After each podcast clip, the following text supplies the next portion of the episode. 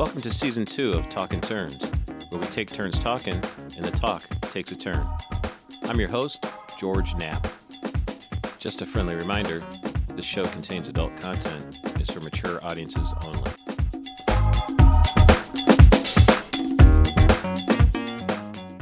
Hi, Hillary. Hi, How are you? I'm good. How are you? Good. so here I am with Hillary Greenwell. Um, she's a friend of ours from, I don't know, we've known you for 10 years maybe? Yeah, since we moved, probably pretty much since we moved here. It's been a while. Yeah. And um, I'm already loving this because she made me start the show off with a shot of vodka to, re- to relax, quote Yes. unquote. Yeah, So um, up a little. this might be, may or may not be interesting, or we might just fall asleep halfway through the podcast. Who knows? So, Hillary, tell us a little bit about yourself. I am a Florence native, South Carolina. So born and raised in the South. Although I get a lot that I'm not from the South. People don't don't hear it, I guess, unless I'm not in the South. That's not super interesting. Um, other than that, I, I don't know what to say really about myself. I I work. I'm a single mom. And you have a great radio voice because I'm watching of all my co-hosts, especially female co-hosts. You are like ten by ten with me on the uh, the the meter over here. So I don't care what you talk about. Editing is going to be a breeze. Yeah. So just you could just you know say your ABCs and I'd be happy, even though Okay. the the audience may not. Well, I that, but, always that's forget okay. W anyway, so, so mess that up too. Uh, Lived in Florence, like I said, my whole life. I have went to school at Francis Marion. That's the the college there in town, and I have worked for I don't know how many local businesses. right, Uh, right? all of them. All of them. I mean, I, more than I would say most people in our small town actually work for local Right, businesses. right, It's, right. Um, So, um, what was your degree in? photography, Uh, fine arts. so you're you're one of those. yeah. Okay, so fine arts major, photographer. That's Mhm. cool. um, Um, so of course you can't make money doing photography, so you had to, do real work. No, because Right. um, I also was a film photographer by the even while I was in school.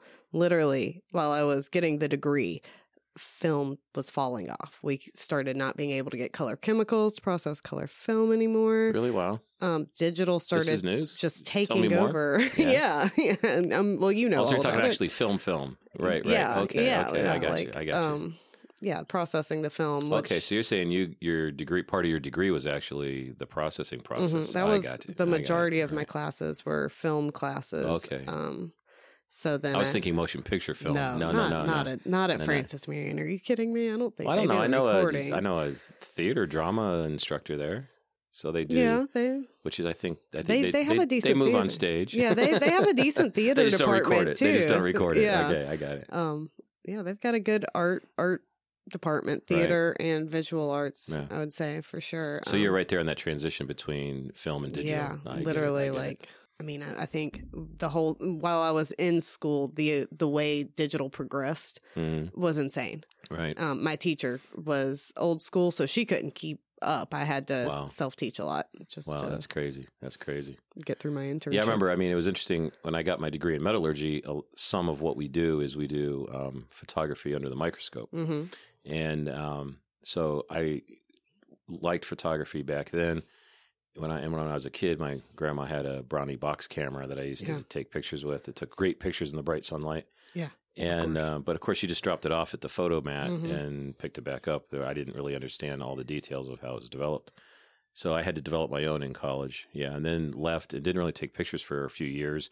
And the next camera I picked up was a digital camera. Yeah. You know, there was zero transition for me. It was just like, okay, well, this is interesting. and Let's you can go, just set know. that to auto, and everyone's a But photographer. composition's still important. It is. I mean, that's, where I think Andrea outshines some Oh, of her she competition. Takes, she takes amazing. it's all about the photos. competition. Yeah. Yeah. I mean, uh, not competition, about the composition. She right? has what we we call the eye, which is Yeah. what I always had. It was a good thing to have, like when I was doing film, because I wouldn't have to um, do a lot of editing on the film pictures. It would just Mm-hmm. right. come out nice. Um, whereas Mhm. some people would use a pack of paper just to Just to make one shot. just to get right? one shot Right. correct. Yeah, Yeah, I get that. Crap, I was thinking of a question and it completely, completely escaped me. before when you were talking about uh, photography and working at a lot of different places. So I never I should have written it down. Yeah, I was, I was gonna say I never had a um, a job doing photography. I did have a job editing photos at the Florence Morning newspaper for a while, Mhm. um, but even the newspaper with the rise of digital and right. everything else. Well, even their um, media has become digital. gonna I mean, so it's not hardly. I mean, even newspapers The- the- publish more online than they the do. print in was dying. Right. Exactly. Um, so I got to kind of witness a lot of that firsthand. Um, Great. The photojournalist, the journalist. Um, you know, it was it was just kind of like, oh, well, this is not for me. Is- You're a dying industry voyeur. Yeah, Yeah. pretty okay, I much. it, right. So after that, I just kind of took the first art job I could get, which was um, at a jewelry studio doing silver work. We did a lot of wholesale, so hmm picking stuff out for Mhm. stores and shipping it out. hmm And then um, after that, I've worked for the toy shop, the local garden supply place, some dentist office. There's a little bit of here, there, and everywhere. Now, when you say ing, when you say doing, it sounds to me like there's a K Doing. at the end, even though you don't say that you don't say it that enunciated. But I Yeah. notice Lacey Atkinson, who's my um, partner in this, often she does her ing words that sound almost like a K at the Yeah. end. So when you say you were doing, it's kind of a, a gucka sound. It wasn't Yeah. full K, but not full G. Yeah, just so so there's something. My point is there is some southern in there oh, somewhere. Yeah. Yeah. I mean, But yeah, you don't have a big ass drawl though. I mean, you're not not typically, yeah, no. yeah, yeah. You don't have a major draw to your accent. No. So no, what I was going to ask you is, so you've done podcasts before because you have a friend who I think this is an awesome idea. hmm Um, so explain the podcast genre, theme, whatever that you've done in the past. It's and um. if you want to plug the podcast, you Yeah, can, as I'll- long as the next time you guys do one, you plug mine. We we will, and um, uh, I, I will, and I think you would probably enjoy talking to either one of the main hmm two hosts there. Um, it's a it's called Cinema Chop Shop.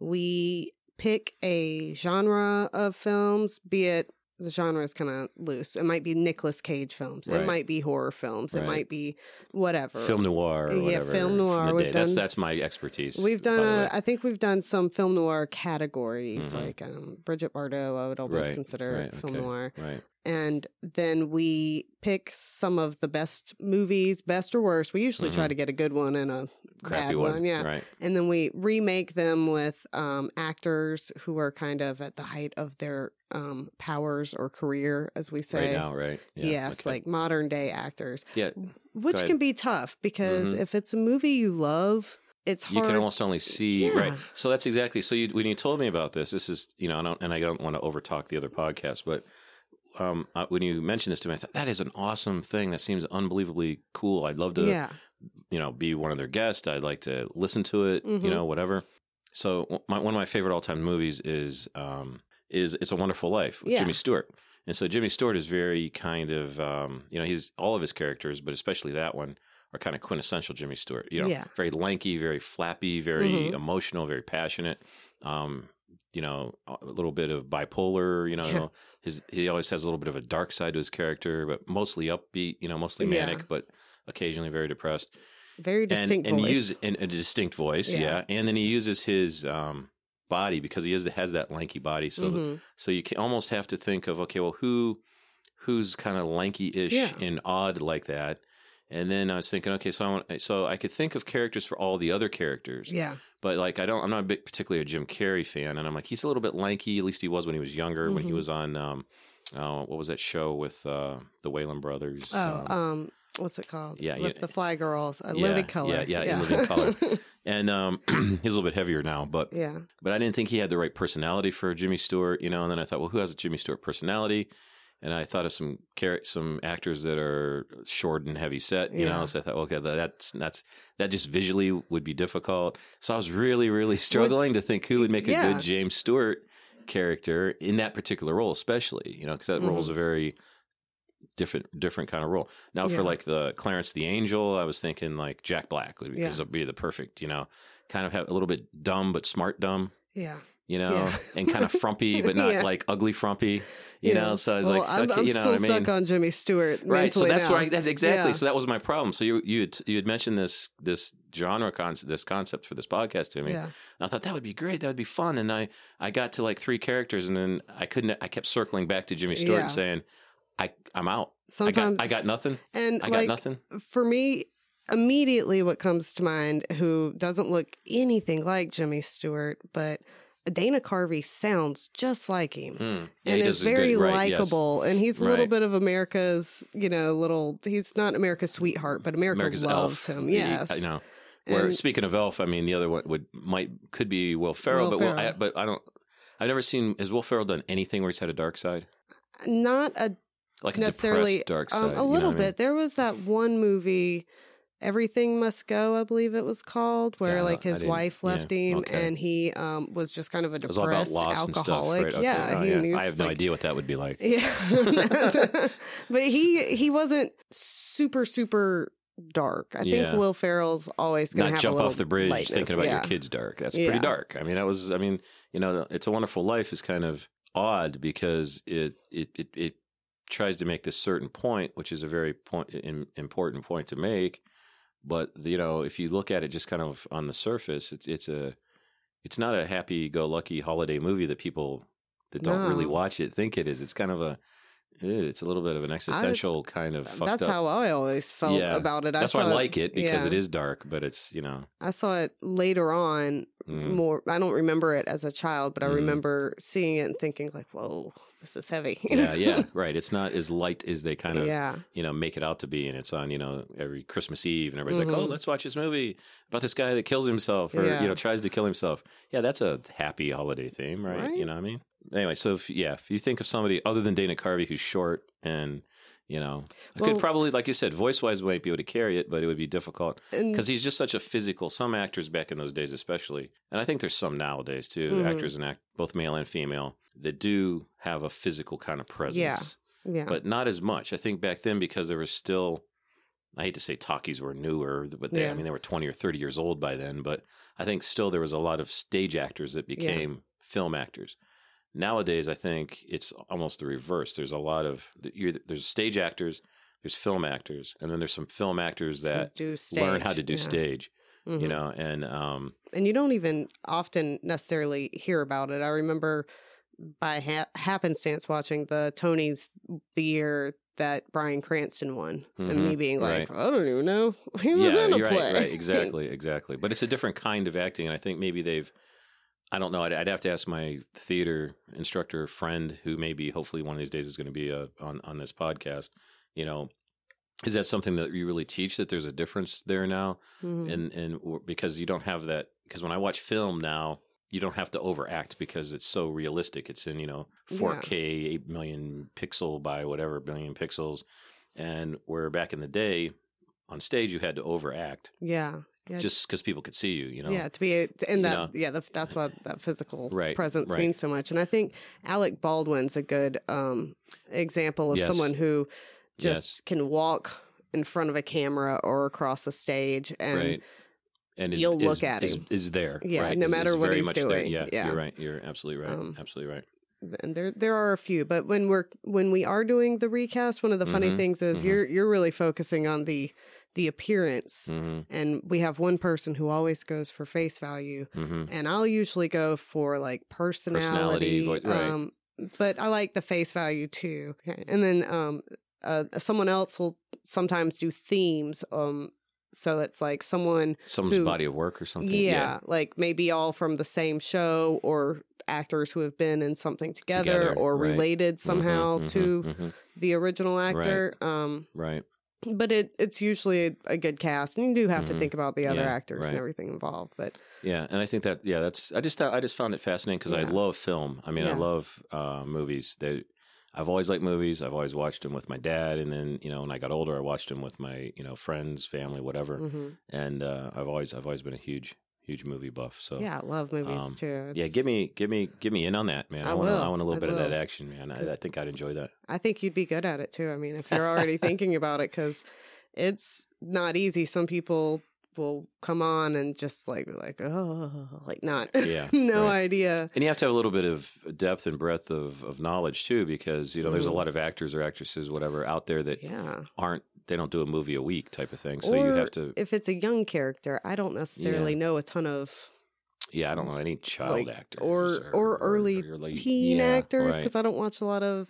Right. So that- everybody would be what, what's her name? I mean, Andrea was just watching the Hunger Games, so everything would be what's her name? I don't even remember Um, her fucking Jennifer name. Lawrence, right? yeah, It'd like- and I've never even seen and the Hunger and Games. she's not young anymore. No. No. I mean, compared to me, she's young, but she, she's yeah, she's she's no longer a teenager. She's just put it that she's old, Right. too old for some of the Right. people we're we're, We're, talking about. yeah, Right. Exactly. But- cool. no. So that's interesting. That's Yeah. real interesting. I wish do wish we got to talk more just about movies in general, Yeah. though. Because I mean, So what's your favorite? Like, I, I mean, I say that um, "It's a Wonderful Life" is my favorite movie. It's kind of a lie because I have kind of a top you have a top fifty, yeah. maybe that are just I or Yeah. all, they're they're like my children. I mean, I you can don't, get down to maybe You're not supposed to have a favorite. I could get down to ten if I really yeah. pushed, Um, but I could. I don't get into one is difficult because I'll say It's- my favorite, but I also really love. Then I'd name eight others. yeah. know? I and for me, I like to when I'm trying to think of like one that's would be on the favorite list. It has Mm-hmm. to have rewatchability for me because I'm someone who will rewatch a movie I love over and over again. And, absolutely, um, absolutely. we just redid one of my favorite movies, Memento.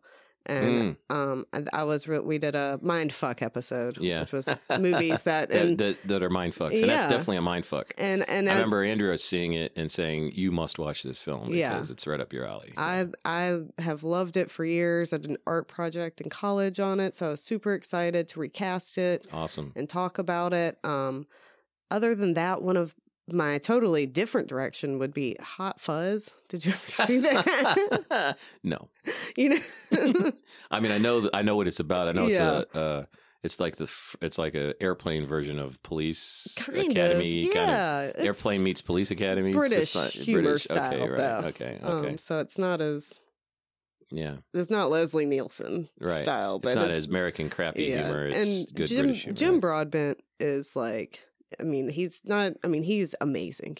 I love Mhm. Jim Broadbent and Mhm. everything. I mean, and he's been in everything: Harry Mhm. Potter, Game of Mhm. Thrones, Mhm. like Moulin Rouge. Right. A lot of these. Moulin Rouge, who, which is also by the way my top I, ten. I love that movie too, and that's one of the things I like about him is he kind of pops up and plays all these Mhm. in different movies, different Mhm. shows, characters, and I just Very much a character adore- actor, as they would say back in the day. yeah. I mean, one of my favorite. I mean, I, I prefer old films, and so I'd probably be kind of crappy actually at your at, um, at the podcasts, but don't tell them that um, because I don't know modern actors at all. yeah. Hardly. Oh well, I, have mean, to Google I mean, them. I go back. I mean, but when I think of character actors, I think of like Peter Lorre. To me, is Yeah. the quintessential character actor. You know, he was I know who that is. What, who's a Peter who's Lorre. So he was in um, um, Casablanca. He was in Maltese Falcon. So he Mhm. acted a lot with the Warner Brothers people. With well, yeah. with Humphrey Bogart and that crew. But he was always did carry his he always did very flam you know, back in the day called it flamboyant. You Yeah. know, gay as fuck. Okay. Actors. Like in the one scene, my one of my favorite scenes, the Maltese Falcon, which is a which is one of my favorite movies, but it's not it has a it has a it has an implausible and and easily derivable script. Mhm. It has moderately okay acting and it's, it's it has terrible production quality. But I just love it because of these character actors. It's Yeah. Humphrey Bogart and um, Sidney Greenstreet, who's the big giant fat Yeah. guy that's in a lot of stuff, who's also another character actor, and it's Peter Lorre, and then some other people that they've done movies with over the years. And it was almost kind of like getting the band back together kind of thing for them in a way. So it was kind of just a movie they threw together, and it was based on some dime store, you know, Sam Spade novel because you Yeah. know Bogart was still playing Sam Spade, and um, but it's funny because he the, my favorite scenes is he he, he um, Humphrey Bogart's secretary brings his business card in, and Bogart smells it, and he's like, "Ooh, gardenia." Do please let him in, you know. And then in in waltzes, literally waltzes Peter Lorre, this little gay man, you know, Yeah. waltzes in very flamboyantly, you know, and it's like, oh my god, it's fucking awesome, you know. But see, you could Because do back in those days, you know, I think in a lot of ways, especially in the arts, homosexuality was way more, you know, nominal. It was way more more mainstream. It wasn't a big deal like Mm-hmm. it it is, you know. no, And then and and I think you know it was it, it was almost celebrated. mhm. You know, they weren't laughing at him; they were laughing yeah, with him. Within, you know, within their yeah, you know, definitely. And like, if you were to re, if we did a Humphrey Bogart episode, you were Mhm. to like recast a movie or something Right. with him it, and you didn't necessarily want to do. You could, I mean, what year was that movie made? oh god, it was made most of his movies were made just after the war. I say I talk. I Okay. sound like my So, an old man, like my dad. Yeah, the late forties, so early fifties. you could even just like jump to the 80s right, and do right, big actors who or actors who were becoming big in the 80s Mhm, and and just mhm. to switch it up you know Right, like you wouldn't right. necessarily kind of right. John get- Belushi, Dan Aykroyd, yeah get creative Bill Murray. yeah right, exactly, like, um, exactly. a, a group like that and Yeah, because like, um, and even going to the size thing, even though he's he's way shorter than Sidney Greenstreet, actually John Belushi would have made a great Mhm. um, whatever his character was called in Yeah. that film, because his character was kind of very out there, you know, and so you needed somebody that with with a lot of reach, yeah and and Sidney Greenstreet, who I also believe was gay. And a very large man, so I mean, they made fun of his size often in different films, and both in Casablanca Mm-hmm. and in in um, Maltese Falcon, and uh, so and he kind of rolled with it, you know, and, and he was just, you know, kind of whatever, you know. Yeah, good. it's, so could so, cast I mean, divine So you, so you need, yeah, exactly, even, you know, and that's the other thing. You, you think about even genders, Mhm. you think about Oh, race, and, we and we race, gender, switch that up all the ethnicity, time and so yeah that adds a lot of flavor, Mhm. literal flavor to the soup, you know, yeah we'll and uh, we flip you know, flip the script because now you're the now that you mentioned actually when I was thinking of race, you know, I was thinking about Will Smith would be a plausible Jimmy Stewart could see in that. It's a Wonderful Life. because America does so much love Will Smith, and he's Yeah. got that kind of likable. Yes, and yes, the guy same, next door, same build, black guy next door, but he's guy next door. You know, well, you know, but, you know, my neighbor is black. No, so, I'm just saying, yeah. but you know, you know what America, where America is right now. yeah, you know, I I'm just that's Well, not my opinion. That's that's, that's well, a, that's another issue. we in the That's South a podcast too, for so- another day. when we're not drinking vodka, Yes. or maybe more vodka, More Yeah, vodka. right? But um, yeah. So Will Smith as uh, George Bailey. I like it. Yeah, I like I'm it. liking it. I'm liking it. Okay, I'm done then, man. I'm done. You got it. Yeah, right. That's the you know You you've solved the riddle for me. yeah, This is great. This is great. that's how it's done. So uh, do you want to take another break and have a shot, and then come Yeah, back and talk about motherhood, or motherhood. maybe we need two shots for that? Okay, um, yeah. 'Cause Yeah, I feel like I'm I'm mothering a lot of people. mothering a lot of people without giving away your client. people, you yeah. Your client will be forbade, forbade, forbid. Will not be allowed to listen to this podcast. oh right? no, no! Especially if we talk about anything Yeah, I- um, I- abortion related or Oh, religious. are they a bit conservative? Would you um, say? they are Yeah. pretty open minded, but Oh. they are staunch pro lifers. Wow. Okay, so they probably wouldn't want to listen to my abortion two-part abortion series that No. Lacey and I did. Yeah. Probably not. or they'd want to listen to it and then you know come over here and Come over here and burn talk my to you. house down. Uh, Well, no. Or let- fix me. Watch Fix this me. video called "Unplanned" with you. Yes, and Oh, fix yeah. you. Yeah, fix me. Okay. Right. Pray that pray the gay away. Okay. so we took a little, a very quick shot break there, Very quick. and um, so we were also talking about. I learned that Hillary doesn't live very far from here, Hmm. which is an interesting and good thing. So you went to? Did you go to Florence? High, was there a Florence High School back then? Were It they, how were they was- divided up? Was know the there's same. like east, west, north, south, whatever. I don't know what it is. There's uh I've been here ten years and I'm completely ignorant of everything. in Florence. There's West Florence. Right? There's South Florence, and Okay. then Wilson would be considered North Florence. Okay. Um, I went to Wilson for IB, Mm, which is they put the IB program at the Williams Wilson intentionally to try and because that was the predominantly black schools, okay. and I think there was something like eighty percent black Okay. students at the time. So they were thinking they would They get could get some integration. yeah some in. integration Right. with the IB. right. Now that was started when I was in seventh grade. I'm Mhm. 35, so that's Mhm. been a while. Um, Mm-hmm. Clearly, it's 20 something years. Um, And I'm 50, going to be 56 soon. So that's another, add another 20 to that. well, let's hope I make. Because we were just having forced, well, quote unquote, forced integration. You know, the, the whole Kamala Harris, Joe Biden discussion was going on when I was in junior high night. And to everybody around me, it was a big fucking deal. And I was like, what's the big deal? You know, Yeah. They consolidated, uh, the city I grew up in was divided into quadrants. It still is by some people. They still talk about northwest, northeast, southeast, southwest. And each of those quadrants had a specific personality and a specific, you know, certain ethnicities or races or whatever had to live in these certain almost it was, Yeah. it was like it, it wasn't even close to true you know statistically you know it wasn't even close to true yeah, but um That's just how people felt. And so each of those quadrants had its own high school. Well, as the baby boomer generation started to fall off, which I'm at the very tail end of, or maybe I'm the beginning of Gen X. I don't know. I, I, I don't. You know, labels are labels. It's hard to say. I'm Yeah. I, I more identify with Gen X just because I think I think a little bit younger than I physically am. I believe. You know, they said, well, we're, there's we have way way way too much school, not enough student hmm so we're going to consolidate and it was all it, it was the most controversial craziness that i've ever that i've ever witnessed until recent times until the last three years Yeah. without any actual end implication. The parents were all losing their shit and the religious leaders quote unquote were losing their shit and the politicians were losing their shit and we all just went to school. Yeah. and came home from school and everybody's like well, oh my god what was it like? What was what like? You know i had science today i had math today it was uh, what was what like? I don't what's the what's what the fuck you know?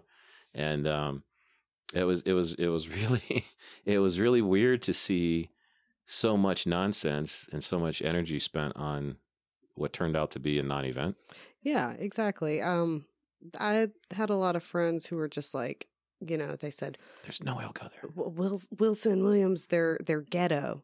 Like, what does that even? I mean, mean.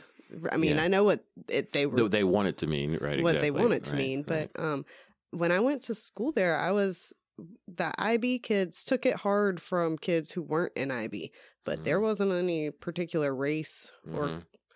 you know oh yeah type of person, male, uh, probably more white males actually, yeah, right who would tease us and call us freaks because they Right. thought we were geeks and nerds smart. and smart yeah, right. and it was just kind of yeah, like and in the high school I went to, I mean, we you're you're right. We were segregated much more on career path, Yeah. for lack of a better term, lines yeah, than we were on race or gender. I mean, it was it was definite. honors type stuff yeah, is what the I mean, in high school. you know, gym classes and some of the in health and driver's ed and stuff like that. That's back when driver's ed was actually its own class. So you didn't have to pay for it and all that kind of yeah, stuff. I I had if you're I that had old or driver's not. ed. Yeah. yeah. And um, nowadays, apparently, it's private. Yeah, I mean, all those you know we, classes we took with the population, quote unquote, so to speak. speak. 'cause it was a very large school.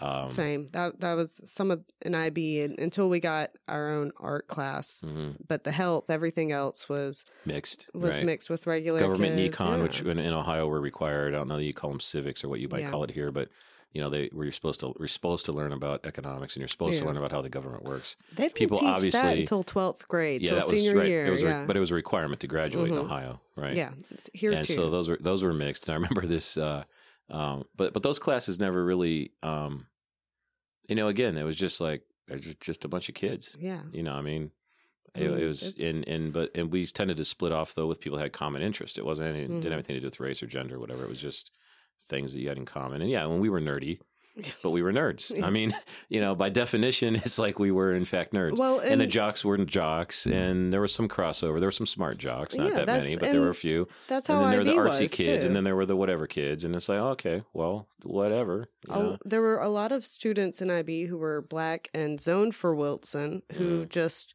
got into IB anyway. So Mhm. IB, the program itself was probably split. I mean, it was pretty well. We we had a number of different ethnicities, but it wasn't. I wouldn't say it was majority white or anything Mhm. like that. Mhm. And um, which was nice because I got to learn more about. We don't have a large Jewish population Mhm. in Florence. Right. Got to meet um, Well, yeah, all the and this goes out to all my Jewish friends that I'm still friends with from high school. yeah. Um, but yeah, all all the Ju- Jews love education, man. They Mhm. they embrace the fuck out of it, and Yeah. and not all Jews are rich, contrary to popular Yeah. belief. But uh, they're every one of them, though, their kids were in the AP classes. I Mhm. mean, they were definitely. Um, if if you had one stereotype, I would not say it was wealth or um, being tight with money being smart. or whatever. It was it was education's fucking important. Yeah. you know that would be And- the one stereotype that I would and respect your mom too. it. Well, Maybe. yeah, it A well, it is by definition a matriarchal. I would say culture because you know a lot of Jews identify with the culture, not the religion so much. yeah. But you know, you have to be Jewish. Your mom has to be Jewish, Right. And so your dad can be anything. hmm Um, I do know As a long as he's couple of human. a couple of people who I guess their moms have converted uh-huh. so that They, they, could be. They could quote unquote be Yeah. Jewish. Yeah, right. yeah, because their fathers were. Yeah, Um, but that's a little dodgy. That's when you know. That's like you know, Catholics start playing games with stuff. You know, I mean, oh, church. Well, all you know. You, I think you know my views on religion. I just, Yeah. you know, I mean, well, whatever. it's it's it's confusing religion. My dad growing up was had been raised Catholic. He went to Catholic school. I had never seen him in a church before. I've seen him a couple of times in churches for weddings or funerals. Right, but Um, not as a worshiper practitioner. n- not at all. Right. Um, my mom made us go to an evangelical church for a while, and they were horrible to us because even though we were there every Sunday, we Right. weren't members, and they told me that constantly as a four year old, Wow. and Wow. wouldn't answer questions I would have about Bible stories. Uh, I love that. Have you heard? Have you have you listened to my podcast on atheism? No, but I'm I'm you going definitely to listen. Please yeah. listen to that one because I tell a story about quote unquote getting kicked out of Bible school, of, Well, out of Sunday school. It's just you know curiosity. Sounds like your story. Sounds and- exact same story. Go ahead. and it just Talk. you know i didn't i didn't get a lot of support until we switched over to the church i i do sunday school at i do claim to be an atheist but i think that some churches have the right idea of um the village air quotes kind of like you know Mhm. takes a village to Mhm. raise a kid i love right. having my daughter up there because she has support and stuff but it's also really confusing because i'm like i know i'm taking her to church and Right. she's asking me about jesus and whenever she does i just tell her well people believe in different things i don't Yeah. know what what If these crazy people want to believe in a virgin birth and things you can't see, touch, feel, or hear, then that's that's fine. but you i mean it- whatever. she's questioning things Mhm. and i think that's And that's good. Yeah. And you know, and my argument, you know, not to reiterate it um, over and over, but my argument always was, well, you know, if you believe God made me, and if I'm special, and all this blah blah bullshit, then part of what me is being curious, a curious Yeah. kid. And so, if you can't deal with me being a curious kid, then there's something wrong. You know, like I mean, Mayor Pete. You know, I don't. You know, he's not going to be president anytime soon. Maybe someday in the future, but he's 12. So I mean, we don't elect 12 year olds to be president. That's just a No. thing. I mean, I don't say I don't. But you know, he said if you, you know, he, but he's very religious, and he says if you have a problem with me being gay, then you have a problem with your creator, because he's accepted the fact that he's gay and that Yeah. God's okay with him being gay. and And so that's that's kind of the way I was with my curiosity. It's like, mhm. Okay, well, you're you're talking, you're you're telling me mixed stories. You're telling me that I'm special and a child of God, and then you're telling me I'm defective. so And, so what yeah. you got? Which is it? I, I- Right, I, can't and- I can't really be both. That doesn't make sense to me. You start getting older and you realize your parents have lied to you about a few little things. Right, Santa Claus. Right. Yep. The Yep. tooth fairy. Right. This and this. And you then begin to question What the else have they lied to me? Yeah. Exactly. And you know what really doesn't add up is that lady who didn't have sex but got pregnant. right. Yeah. Like that sounds less believable than Santa, Well, like I say in my piece, like I say in my piece to Lacey, you know, because Lacey tries to tries to walk the line of being Christian but skeptic, Yeah. and um, and like I say to her is, you know, exactly. I stopped believing. She asked me, when did you stop believing in in Jesus or whatever? you know? Jesus. Twelve. And I said, yeah. I said when I stopped believing in Santa Claus. And I said, and the funny part was, I remember telling telling people in my family that, well, at least Santa Claus brought me shit, right? yeah. Jesus hasn't. No offense to Jesus, if you're listening, it hasn't done a fucking thing for me. You know, Still waiting, You know, still waiting for my train. You know, the one with Never the smoke, got the smoke, the, pony, the yeah. realistic smokestack. You know what I mean? So it's like, but you know, but my grandpa got me one for Christmas, Mhm. so you know, I'm all up. Grandpa is cool. You and know, I don't So, let I don't know. tell my daughter. I told her that Santa Claus doesn't come to our house because I can't outright say yeah, because she will. She's just that age where she can't. I don't want. I Yeah. Her knowledge, she has to share all knowledge that she There's has. more she pressure yeah. about Santa Claus than religion, honestly, wow with kids these Wow. days. Yeah, really? You try to tell someone you're not going to let your kid believe in Santa Claus. Really? They are. That's a thing. they have. I've been like Ostracized. told. yeah. Yes, like it's Wow. it's bad. And so I just tell her Santa doesn't come to our So, house. so the marketing people have won. I mean, it sounds very commercial. I mean, it I- obviously is very commercial. That's just weird. I never even. That's never even. I mean, like with our grandkids. I mean, we're not a religious household at Yeah. all, and three fifths of my grandchildren are from Georgia, and Georgia doesn't go to church, even though her husband's family is. Uh, I'd say quasi-religious. I don't know if they go to church frequently, but they they definitely believe in Jesus and all that. Yeah. I mean, I, I'm okay playing along. I'm not going to fuck with my grandkids. First of all, because they're not my kids, so it's not my job Yeah. to fuck with them. That's their parents' job. Yeah, yeah, that's- that's, a, that's a parent's job is to ruin is to destroy a child. Which is know? why it This is bothers right- me when people throw exactly. this Santa Right, Claus opinion in. Yeah. Because it's like your kid. It's like fuck it. If you want to go that route, that's on you. You know. I'm I'm I with mean, you. It it- destroyed me finding out about Santa Claus. I and because these people do they they raise you and they want you to implicitly love and trust them with no no nothing to compare to you know you can't shop your parents no, and and they they thought I was being dramatic, but it's like literally depression and started no yeah the i believe same time Yeah. I started questioning um my religion Mhm, and then I mhm. they tried taking me to a counselor who was super religious and So she wasn't helpful. having yeah it right yeah and made me not like the counseling but I talked to a friend's mom who was like a very religious like she goes to a brother sister church hmm you know and she told me she speaks in tongues she's wow out there but what she said to me like in meant a lot because and, no, I didn't understand it, but no, what i heard what i heard was i'm sorry What she told me to do was like when I told her I was just like I'm so confused because I, I tried to talk to my best friend. She cried because she was like you're going to hell, and I'm like what the yeah right child. seriously We were Right, right. 14 or 15 by this right, point. right, like right. think Yeah, for no. yourself, you yeah, know. right right And her mom said, "Well, you got to test it, sweetie. You got to test your faith. You got to Mhm. test it, and you know, put something out there and Mhm. see if if they respond." right thoughts and prayers And um, nothing happened. right Um, but I appreciate the effort because Mhm. I I did try and um, yeah and that's the thing i mean you want to and that's kind of the that's kind of the thing i mean religion and then we were talking about jews before but i mean in general religion is also cultural mhm. so you know i mean Yeah, Amer- in the any, South, you know yeah. i mean A- america's a christian country and anybody that says or thinks differently he's got their head up their ass Mhm.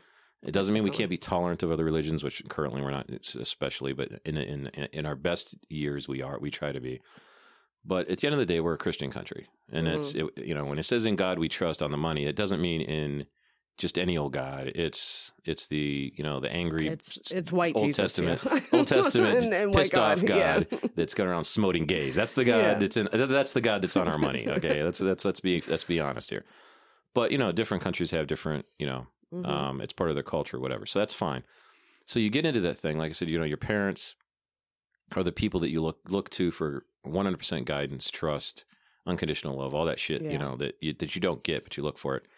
And then when they you start to ferret the lies out, you start to think, well, wait a minute, you know, is my entire life a lie? And then you don't, like I Mhm. said, you don't get to shop your parents. So No. it's not like you can at, at 11 years old or even you know, I really my most my skepticism really started I can I can remember when I was about 9. Yeah. And so at 9 or 10 years old, you know, I'm I you know, it's like, well, I'm kind of stuck with these people. I'm not, you know, I can't like go put a, a sign out in the yard that says new parents wanted you know apply apply with apply with please, apply within apply Yeah. within you know i mean and, no um, fatties. yeah swipe left swipe Yeah. left swipe left yeah Definitely. and that's a new app you know i think there already is an app for sugar daddies but if you Yeah. take the sugar part off and Just just say just, Um, yeah, right, yeah, that's, that's terrible That is.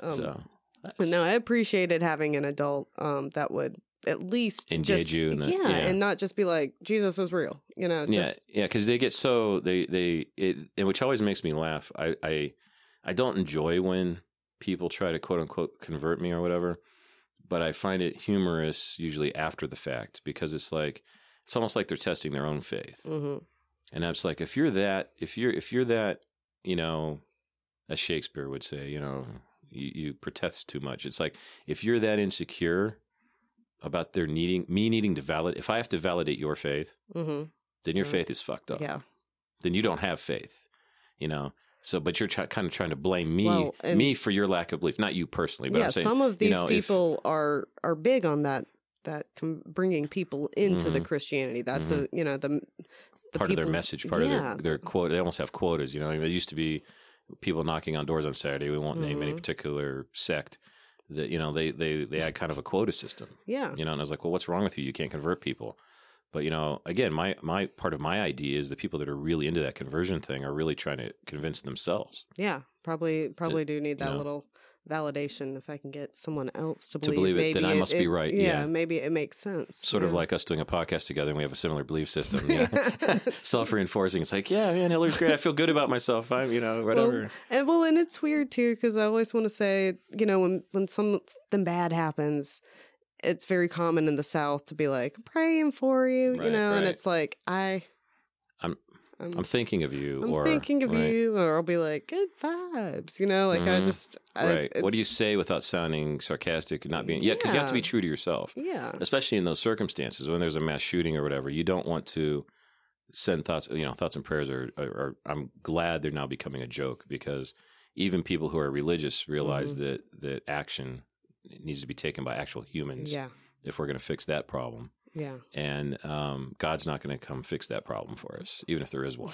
You know. There's only been one So- instance I've believed in the power of prayer. If it's Mhm. if it exists, Right. Um, my friend's mom was, I guess it was over, it's about 13 years ago, was diagnosed with breast cancer that had spread to her brain. It was all through her Mm. That body. sucks. Yeah. My friend was at basic training and Mhm. I talked to her brother who lived in Florence and he told me about it. And I Mhm. talked to her and she had no idea. Oh.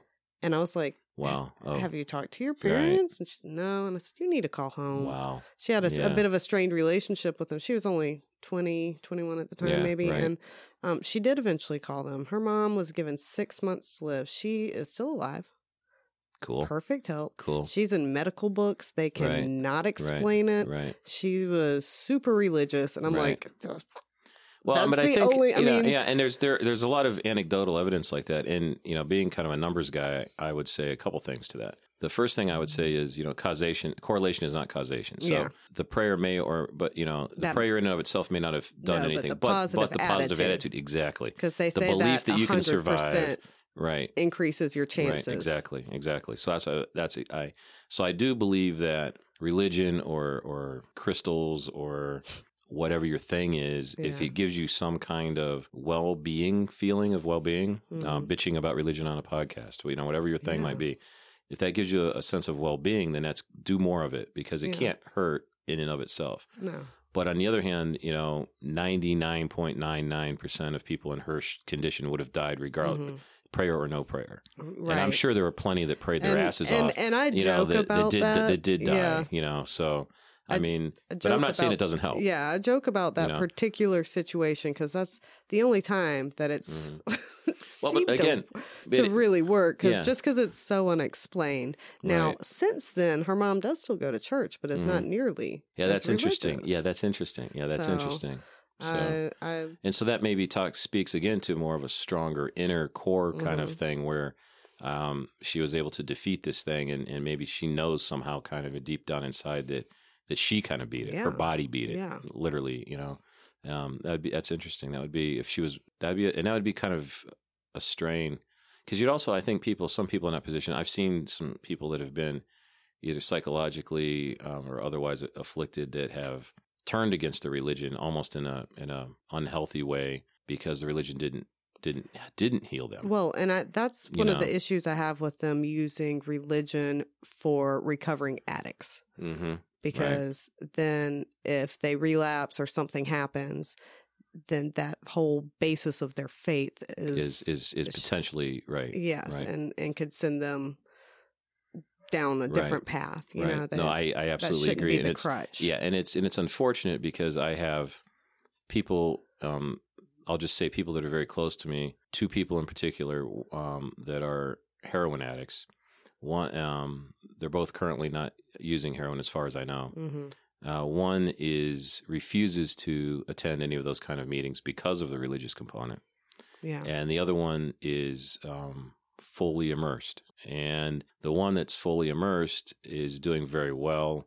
And so I hate to. I mean, it's kind of like the the way I explain it to my friends is, eh, well, if you know, I, I'm not a big fan of Jesus. Well, I actually don't have a problem with Jesus. It's Jesus followers that are assholes but you know i'm not a big fan of the christian faith but you know if i had to choose between that and heroin hmm i mean that that's that's a no-brainer to me well see you know? Now on the other side i also understand the other individual's reservations because that person was was raised in a in a non-religious environment is a true non-believer hmm and doesn't feel like they should have to give that up in order to be healed or fixed or whatever and there or are you know, other ways know, that yeah there's They other should be able options. to- yeah there's you know, there- yeah. So that you know so if i was actually you know if i walked the talk more and if i wasn't so um wrapped up in my own problems and and material things and whatever i would i would be you know if i was a more altruistic person I suppose, or a better person just in general, I would start a non-religious, um, you know, twelve-step program Yeah. because because that would be more in line with kind of proving the point. Like you know, Mhm. you can do you can do the cure without the God. you know? Definitely. Yeah. I mean, Yeah.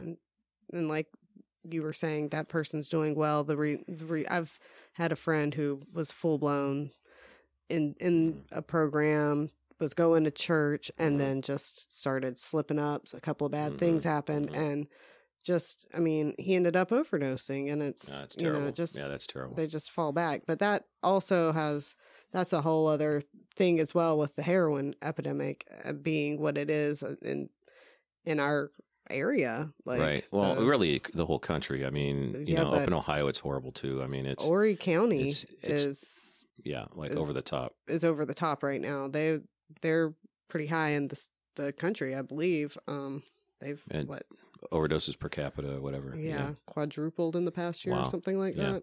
I mean, I was talking to somebody about carrying Narcan in their glove box, um, first aid kit. hmm I mean, how many times people carry first aid kits in their car? Some people, because like, like at work, I'm kind of like a um, you know CPR trained, first aid Yeah. trained, not really a first responder, but kind of that kind of mode in case something happens. There's five or six of us that volunteer to do that. You know, every three years on a Saturday or Yeah, Sunday, we take get- a couple day course, yeah. all that kind of stuff. You know, we we have all this stuff in our kits, or we think, you know, Andrew used to be an EMT, you know, so Mhm. you know we've never we, but we've never in the 20 years we've been together and we've had this experience we've never seen a car wreck or something where we've gotten out of our car and went to help because there's always been other people already there on the Yeah. scene. But it's like you know you wonder you know we don't carry narcan with us. And you can buy it cheap Yeah. at the drugstore over the counter. And um in, probably in this something in this that day and should be age that should be yeah something that should be carried in a first aid kit. people you don't think about it. you think of you know tourniquet Yeah. people are going to bleed to death. You worry about tourniquets. You worry about whatever. And um and you just don't think of narcan yeah people get faded and drive all the Mhm. time. People get or just are walking down the street and then they fall down and you'll see them. If someone's laying in the street now, you know, it used to be if you saw someone laying in the street, you thought they were epileptic maybe or had Yeah, a stroke. now, if they're them. if they're if they're young, you the first thing you think Mhm. of is they're they're ODing. Yeah, Yeah, right. it's just terrifying. yeah, absolutely. Oh. Well, that's a pleasant way to Sorry. end the conversation. no, it's not your Well, fault. It just no. you know it, the the talk takes a turn. I mean, that's the whole Mhm. point of the show. You know, so we just took a kind of a dark turn there. yeah, But, uh, so but that's that's some one of those things too. This with the South kind of being so closeted about the Mhm. things that we don't talk about these Wait, things. yeah, they don't Yeah, talk right. about overdoses. If someone dies from an overdose, you might not even know that's why they died. why right. they died. And I wish people were more open about it because that's how you can. Yeah, because coroners, I mean, I don't know particularly about, you know, necessarily our coroner, who everybody here knows, but, you know, I think that you're right in the South, um, and even in the North to some extent, probably in certain neighborhoods or whatever, Mhm. that they just say, well, you know, they, they passed away and everybody kind of knows or people hurt. from yeah, right, natural right. causes. Yeah, what? how's that? Yeah, what kind of natural cause? You know, we're not cave people anymore. You know, it's Yeah. like it was mauled by a mauled, mauled by a saber toothed tiger. There was you know, like right, six yeah. grandkids. He got married at age twelve. You know, like Right, exactly, exactly. So it's, um, it's just, Yeah, and that's unfortunate. You're right. I mean, well, dialogue about anything, and that's part of the reason why I started doing a podcast. I, I I'm fr- I'm frustrated because we don't we're we're not fixing problems. Going No. back to the thoughts and prayers thing, whether it's guns, you know, anything, it doesn't matter. Pick your topic, and and a lot of these things I think are also interrelated, interconnected, mhm. and and and um. And it's just frustrating when you. It's difficult to have a dialogue with people that don't have.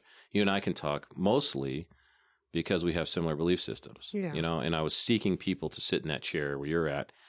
I was looking for people that had different belief systems, but that I didn't want to choke out or didn't want to choke me out Mhm. during the conversation. yeah, And it's very difficult to find those people. It really is. mhm. Or they don't want to talk about the tough stuff. They'll say, "Look, yeah. I'll come on your podcast, but I, I, you know, if you start if you start bitching about the Bible, I'm gonna have to stop yeah. because I don't want to be part of that." Well, you don't have to be part of it just because you're sitting down and talking to me. That doesn't mean you endorse my belief system No. You know and it's so it's just really hard to find people that are willing to put themselves out there and and and accept what they have to say and not feel like they have to own what i say too Exactly. And I think that, you know, a part of that comes from the way we have started just going at each other on social media. You mhm. see it on TV.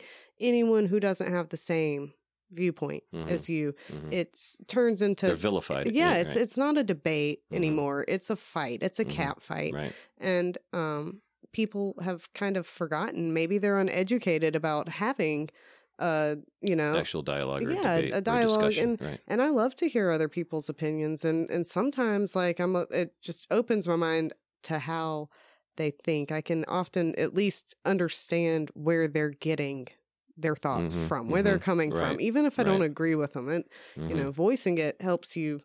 It just opens your mind more because you just have to. I mean, if you want someone to respect your opinion, you have to reciprocate. You have to Yeah, listen, and you have to respect someone else, is, even if it is dumb. Yeah. Well, but I'm also a believer, right? agree? uh, Yeah, and I- but I am. Having said that, I am also a believer that um, some things are just flat out wrong. Hmm You know, so flat earthers or um, Yeah, that's dumb. um, I'll say. you know, and people that you know, vax deniers or evolution people, whatever. You know, I mean, are vaccines great? Are they perfect? Is is eh, is there a point where some people could have a reaction to mercury? Blah blah blah. All these kind of things. Again, it's a it's a it's a it's a scientific thing. It's a numbers game. hmm It's a it's a cultural. It's a public health issue. Yeah. So even if you know, I hate to say this, people people, you know, and we we had our abortion talk, Lacey and I, and one of the comments I made was, you know, would you? Uh, I, brought, I brought up um, endangered species, and she she said, "Would you sacrifice one human's life for a species?" Yeah. And I said, "Absolutely." Yeah. I mean, there's seven and a half billion of us. I mean, what's one human worth compared to an entire species? And she was like flabbergasted. That's And because people it's think like, that. hu- that we're special. We're fucking animals, man. We're just fucking animals. We're just really fucking smart Do, animals. do I get to pick Well, the human? think- yeah, yeah, right, exactly. That's even better. I'll, then I'll take two. I'll take two, two species. I'll take four species and two humans that I get to handpick, right? And then, and you know who you are if you're listening. Uh, but, but yeah, you know what I'm saying. So Yeah. it just, it, and people don't even want to have that kind of conversation. But I also think there's, there just are some ideas that are just flat out wrong. Yeah. I mean, there's compelling evidence for things like Mhm. the age of the universe and the size of the universe, and it may not be. You know, people argue, well, you know, how do you know it's you know, it's, uh, well, it might not be 13.8 billion. It might be 13.2 or 14.5, but it's not 6,000 years. Right. We can all we should be able to agree to that because there's just no there's no way to explain it, and then you get into the whole well, you know, Satan puts out false data, fake. It's a fake news argument. Oh, Satan did then it that? becomes yeah fossils. you didn't know dinosaur fossils were know placed were, were hand placed those. that were hand placed by Satan. You weren't aware of Oh, that. tricky little Lucifer. Yeah. Yes. And he also invented carbon dating because it's inaccurate. Okay. So carbon 14 isotopes actually they decay at a much faster rate Mhm. than scientists say they do and that's that's also part of uh, the devil's work. You have to get a, you have to get caught up on this stuff, Hillary. Oh my gosh. you're way you're, you're I just you're listen. off you're off, man. You need to go back to school and learn learn the truth, quote I- unquote. apparently, because I mean, I thought evolution's real. The Earth is round. Yeah, you got you got work to do, Uh, man. and- Just and- drive by the next time you drive by one of those quote unquote truth billboards. Truth. You know, Okay. dial the number and they'll they'll explain it to you. Mm. All right, I. ugh. you got a lot to learn, man. Yeah, start, it's like starting over. I've heard of the what is it called? the um, it's in it's in Kentucky, which makes Kentucky making my making Mitch me look McConnell. making me look bad it- again. Kentucky. Um, Well, I'm from West Virginia, so well, mm. yeah. they there- have yeah. the what's it called? It's like the Museum of hillbilliness. well, it's it's like the museum where they literally have like Jesus riding a dinosaur. Like, oh man, do you know what I'm talking No. about? It's a museum Wow. dedicated to, To how not evolution. to not yeah. yeah, to the six day creation myth. Yes, Yeah, yes, Wow. but with dinosaurs up in there, and and, ki- and, the and teaching kids that Jesus rode a dinosaur. and Some I, shit, right? I mean, I think Bill Maher covered Mhm. it in religi- Yeah, right. religious, and Yeah. it's only got Religulous. yeah, it's only right. gotten bigger since Mhm. then. It this this museum, has, Of course, I mean, like the you know, marketing people always say the only thing worse than you know negative coverage is no coverage. right? you I mean, so, yeah, yeah. Any publicity is good Right, publicity. exactly. I'd go there just to be like, what is Just to make fun of people and not try to get my ass kicked, you know. See how many Confederate flags I could burn in the parking lot before somebody came out and stopped me, you know. Well, and the Confederate flag thing is still like now it's. I remember when I was in eighth grade it being a big thing, and then it just kept popping back and popping back. Cycles, right? know, it's like and- it, it's it's it's it's one of the you know the greatest hits. Yeah. Nazism, the Confederate flag.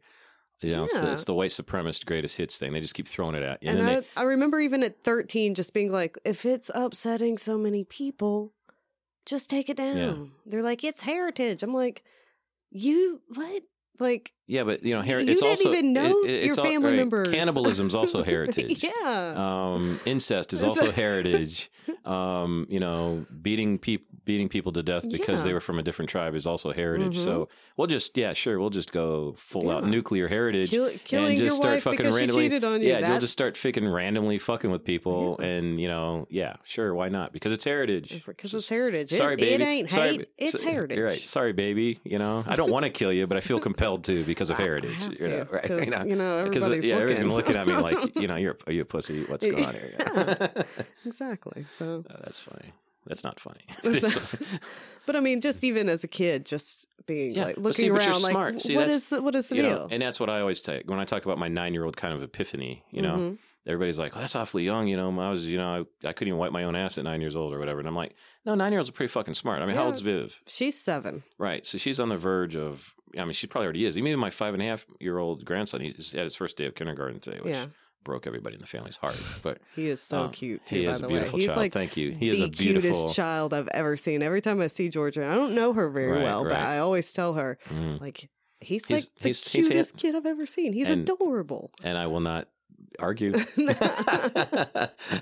I can't Like a argue. beautiful little boy. Um, even his teacher today said something to them when the Andrea filmed when um, she picked him up at school and uh, he was in the back seat and the teachers or teacher's aide or whoever helped him get in the car like and said, and he's also really handsome. You know, it's like, yeah, yeah. Yeah. He, so he's like, he's like, yeah, of course I am. I Yeah. don't know. Yeah, come on, man. That all the time. Come on, man. Look at this. Look at this.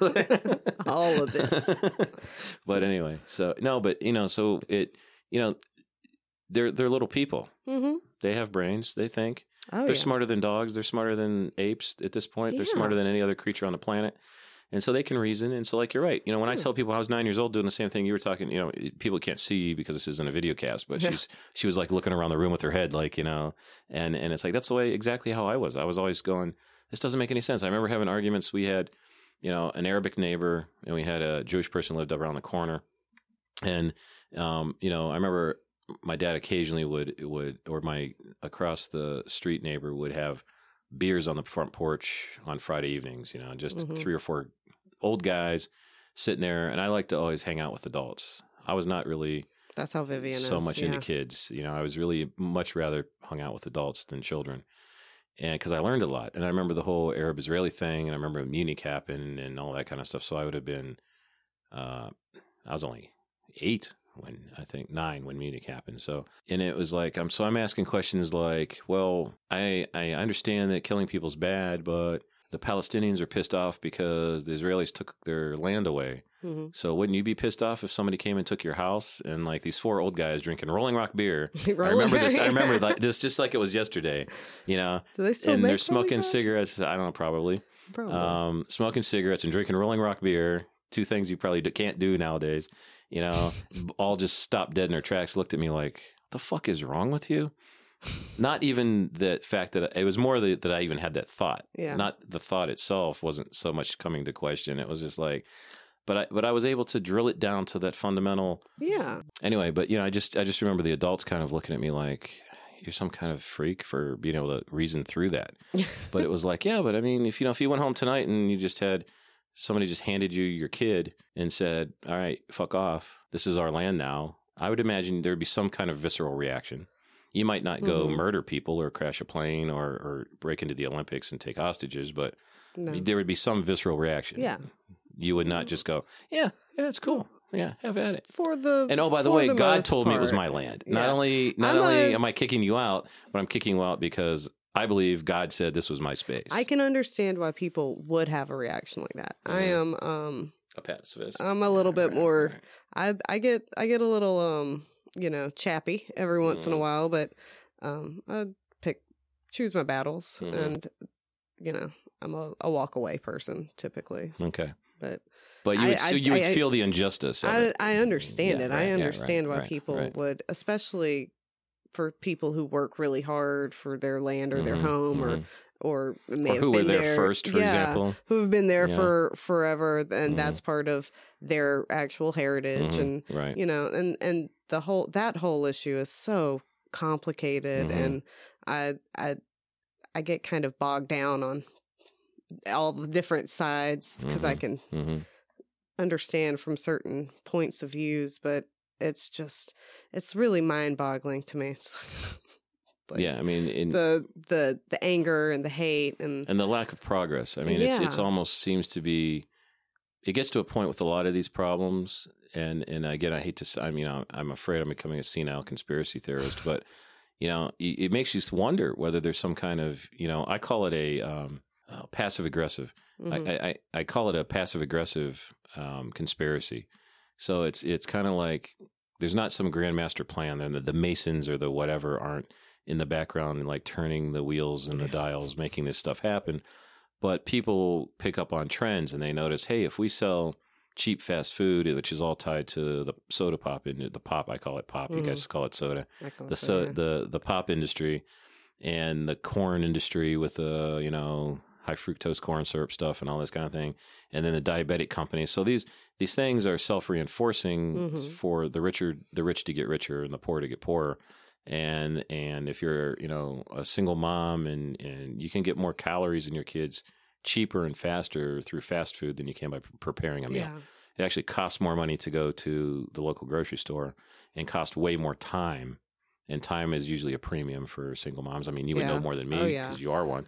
Getting to um, the grocery store is hard. So, you know, it's kind of this, it's not like somebody sat down and mapped this out and said, okay, Mhm. we can totally, you know, create happy meals and, and get. I feel like it's pop. it's gotten but there it's, though. but it's, but, but it's come together. You know, Yeah, the- it- it the- has a plan has, a plan has emerged out of the chaos You of know, whatever. you know. Perhaps it, good intentions may have originally, you know, like, oh, we do, we're making this soda, blah, blah, blah," and, and then I don't know. I, I had Right. the thought in my head there for a second, and it's kind of disappearing. But, but it's cheap calories. And so that might be a good thing for children. yeah, the American greed somehow has to creep in there, in right, there yeah. and- well, and I, I know this somehow. I understand des- that, right? destroys whatever good would have been, you know, for whoever, you know, right. Mr. And- and- and Original humans- Coke, right, who was yeah, like, I've, you right, know, created something that can spent my right, last dime making this soda that I want everybody to try, and it right. turns out to be a, a great thing And- for him. But then, right, and then it becomes evil. and then it becomes yeah, and Yeah. I think that might be the curse of America. I mean, Yeah. I get that every country, Has their own flaws, Yes, and and- issues, right? and we're still young in comparison to Well, and I think again that goes back to why we should probably have more dialogue, and and and that issues are complex. You mentioned Mhm. before that you know all issues, not just Palestine and Israel, but I mean all issues are complex. yeah, So you can't fix them with bumper sticker slogans. You can't fix them with a with something on a ball cap. You have to have a plan. You have to and, and And action. you have to yeah. have scientists. You have to have mathematicians. You have to have logic applied.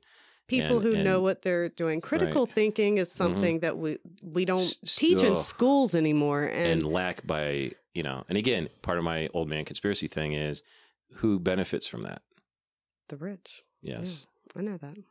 And they don't even have to think critically necessarily. right. I mean, there's a lot of stupid rich people. Mhm, I mean, there is. I I know at least one who every day proves. yes. now I don't know how rich do. he is because I, Oh, he won't we- let me. He won't won't- let me know. I don't know if we're But- ever going to find but- out how rich I, he is. he does let me know every day how stupid he is. I, he does definitely do that. Hugely stupid. yes. Hugely, Bigly, bigly, stupid. bigly stupid. Small hands, stupid brain. Yeah. Little Okay. tiny hands. Oh my god! But it's just even stuff like that. You like president really? Somebody actually looks at that and says president material. Well, it, Uh, for me, it's just more. eh, It's like does does America realize that we are like the joke of the world? We've gone from you know it's the 50th. It's ironic that he's president during the year we have the 50th anniversary of the moon landing. That's when like America peaked. Yeah. Most people think like like my dad's generation. Everybody thinks America peaked when we won the when we quote unquote won the war. Well, we didn't win the war. The Mhm. Russians and the English won the war. Yeah. we helped, and we helped bigly. Yeah. Okay, so I'm not, and it's not a knock on any World War II veterans Yeah. that st- are still alive and out there listening. I love you guys. Thank you for your everything you did Kind of for us. came in there a little Right, later. right. though. But let's be honest. I mean, you know, the the Russians especially. I mean, they dug in deep and they they really they did a number on on the Germans. So, and here's me defending Russia of all countries, but I'm just saying, there's a time and a place for everything, though. I mean, you know, I mean, so. So I, you know, I, in my life at least, I view that we peaked in nineteen, you know, nineteen I. I could agree with that. And now it's like so ironic that that we celebrate that peaking with this guy in the office, and it's kind of like, wow. I mean, talk about how far have we fallen? It's a, it's you know, a that's a sharp curve. That's a fucking sharp curve. And most of it's happened during my lifetime. So I start to think, is it my fault, my generation's fault? What did we do wrong? I mean, Reaganomics, I think, is a big part of that. I Mhm. think Reagan was the start. You look at the I was gonna, I was gonna say, and I often think of Trump and Re- Reagan. Reagan's similar, yeah. yeah, But you look at the curves of like wealth inequality. You look at the curves of um, um, African American incarceration. You look at the curves for addiction. You look at the curves for um, the stock market, which people would say, well, it's growing. That's a good thing. Well, the stock market and the economy aren't the same thing. yeah, You, um, and you look at, at taxes and who pays them and how much they pay, and, and you look at the civilian military um, um, um, divide.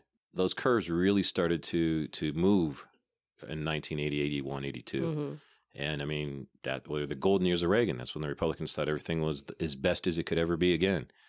And but those curves all were go, went the wrong direction, yeah. And they've been continuously going that wrong direction for the last you know almost forty years now I was gonna say, I thought we were starting to come up a little bit, Mm. maybe with a.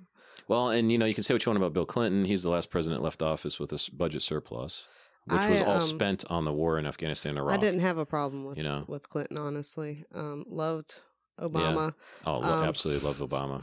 Was Not, not, the a- greatest president ever. I mean, to be honest, I mean, as much as I love him as a human being and his family, and as classy as they were, and they represented the country well, very, very well. Um, from a execution standpoint, he did not do. You know, he's a little bit naive. You know, I, I you know, feel he- like he was just blocked every yeah. every corner. But Yeah, but I mean, aggressively, I think he still wanted. He he he he believed in an America where people could do things Well- together, and he wanted it to be so. Mm. And even the Merrick Garland nomination. I mean, why that didn't go to the Supreme Court as a as a lawsuit against Mitch McConnell or against Mhm. the Republicans for blocking, you know, this fake rule about well, it's a year before Yeah. the election. You know, we'll let the people decide. Versus, um, or maybe just it was like you know, pick your battles. You know, you talked before about you know he might have more of a mindset like you have yeah, he's a very chilled dude and uh you know he's picking his battles and he thought well hillary's obviously going to win the election so it's no hair off my ass. She's going to appoint the next supreme court justice. Mhm. then this guy comes along and gets to pick two and you're like fuck. And maybe three you know and we're all buying our, yeah, our rg our, our, rbg vitamins every day and mailing Mhm. them to her you know going come on girl Just you gotta, keep you you gotta keep keep, that, up. whatever it takes, you know. she works out every day, respirators, yep. you know. I mean, electric shock, whatever it Mhm. takes, you know. Petri I've dish got- your ass. I've got a you know. kidney. Yeah, right. I've got spare kidney, spare, you know, a lot, you know, whatever. But so No, he, but I, I mean, what Obama gave me that no president has ever given me was hope, um, and that's what I keep from him because things have gone so downhill. right, and you think, okay, there's there's remnants of that. There's, There's- there's still an America there that could be again. yeah, I, you know. I s- put on my Obama shirt sometimes, and I just I feel it. You know, I feel like it says yes we can, and I think yes we did, and yeah, right. yes we will Yeah.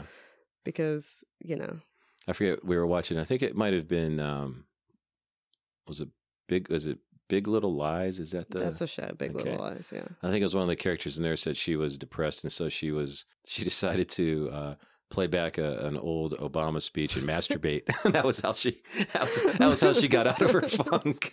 Well, I would. I don't know if I'd I'm not I'm just, I'm just, I'm just saying I'm just um, throwing it out there as you yeah, know there are sure, that's an option sure, you know it's an option I mean, I mean, and um, even even Bush, as much as I hated him when he was in office, I don't.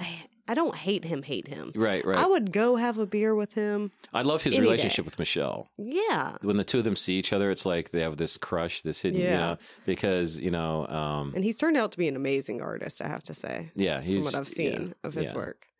But he he was. I mean, if have you seen the movie Vice? No, I haven't. Seen Right, it. you need to you need to see. Well, you don't need to, but you should see it. But he was just manipulated, and I he's was not gonna the say, smart. he he's was- not the smartest guy in the world. No, he I uh, mean, he he always As you all felt, would say down south, bless his heart. bless his heart, bless little heart. That's I always you know you kind of always knew that about him, Mhm. but Right. um I mean, Like- he's still, even though he doesn't drink anymore, he's still the drunken frat idiot, Yeah, oh rich my boy, rich gosh. boy, you know, Him- rich kid, you know. my But he's not a horrible person, like you said. I mean, yeah. if he moved in next door, I'd be like, yeah, okay, he's kind of. I don't agree with him on some you don't shit. agree with everything, but, you can but, but yeah, talk and yeah, laugh. We I could have a beer, like you said. We could Yeah. sit on the back deck and have a beer, and everybody would think that'd be cool. I mean, his him. My favorite thing about the only redeeming thing about Trump's inauguration was probably George Bush trying to get that poncho on. Yeah. Like, my, my favorite Right. thing ever. And he's That's just funny. laughing in the pictures Right, too. right. He knows he can't do it. And and and again, like I love his relationship with Michelle Obama because Yeah. they they every, they always they're always making eyes at each other and they're always telling little Yeah. whispering in each other's ear, and it just shows that he's he's at least a human being. Mhm. I you, can I can't imagine Trump you don't even see him doing that with his, his wife. wife. exactly, let alone somebody else. Well, And and for You know I mean? uh, you know for Obama and it'd be to creepy. be and if Trump all of a cool sudden it, did that, too, yeah. if somebody did that, he's so fucking creepy. You'd be like, dude, oh god, Yeah, you wanna nah, I'm probably vomit now. press you know, charges. Right? Yeah, exactly. yeah. yeah, he's not whispering in your ear. That's not you know. It's, That's not my that's ear, not my sir. ear. Yes. yeah, you're a little three little feet three up. feet higher, three feet higher. Yeah. Pretty Uh, much. anyway, No. well, so have we? We've got plenty of uh, fodder for at least one, if not two, uh, podcasts. Oh, really? We don't have to stop talking. If you want, we could take another vodka Let's break. take a or I can break, see if and- my, and I'll see if my plants cigarette. and I can see if my plants burning down or not. Okay. Like, That oh, good. hey, well, sorry to interrupt the podcast.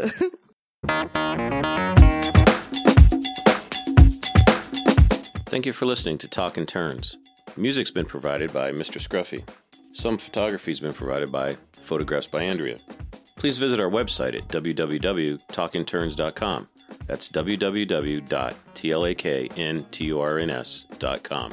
Talking Turns is copyrighted. Any use of this material requires the expressed written consent of George Knapp. Opinions expressed on Talking Turns are solely those of the speaking participants. These opinions do not in any way reflect the beliefs or opinions of our sponsors, associates, employers, or other individuals associated with this broadcast. Again, thanks for listening and be kind to yourself.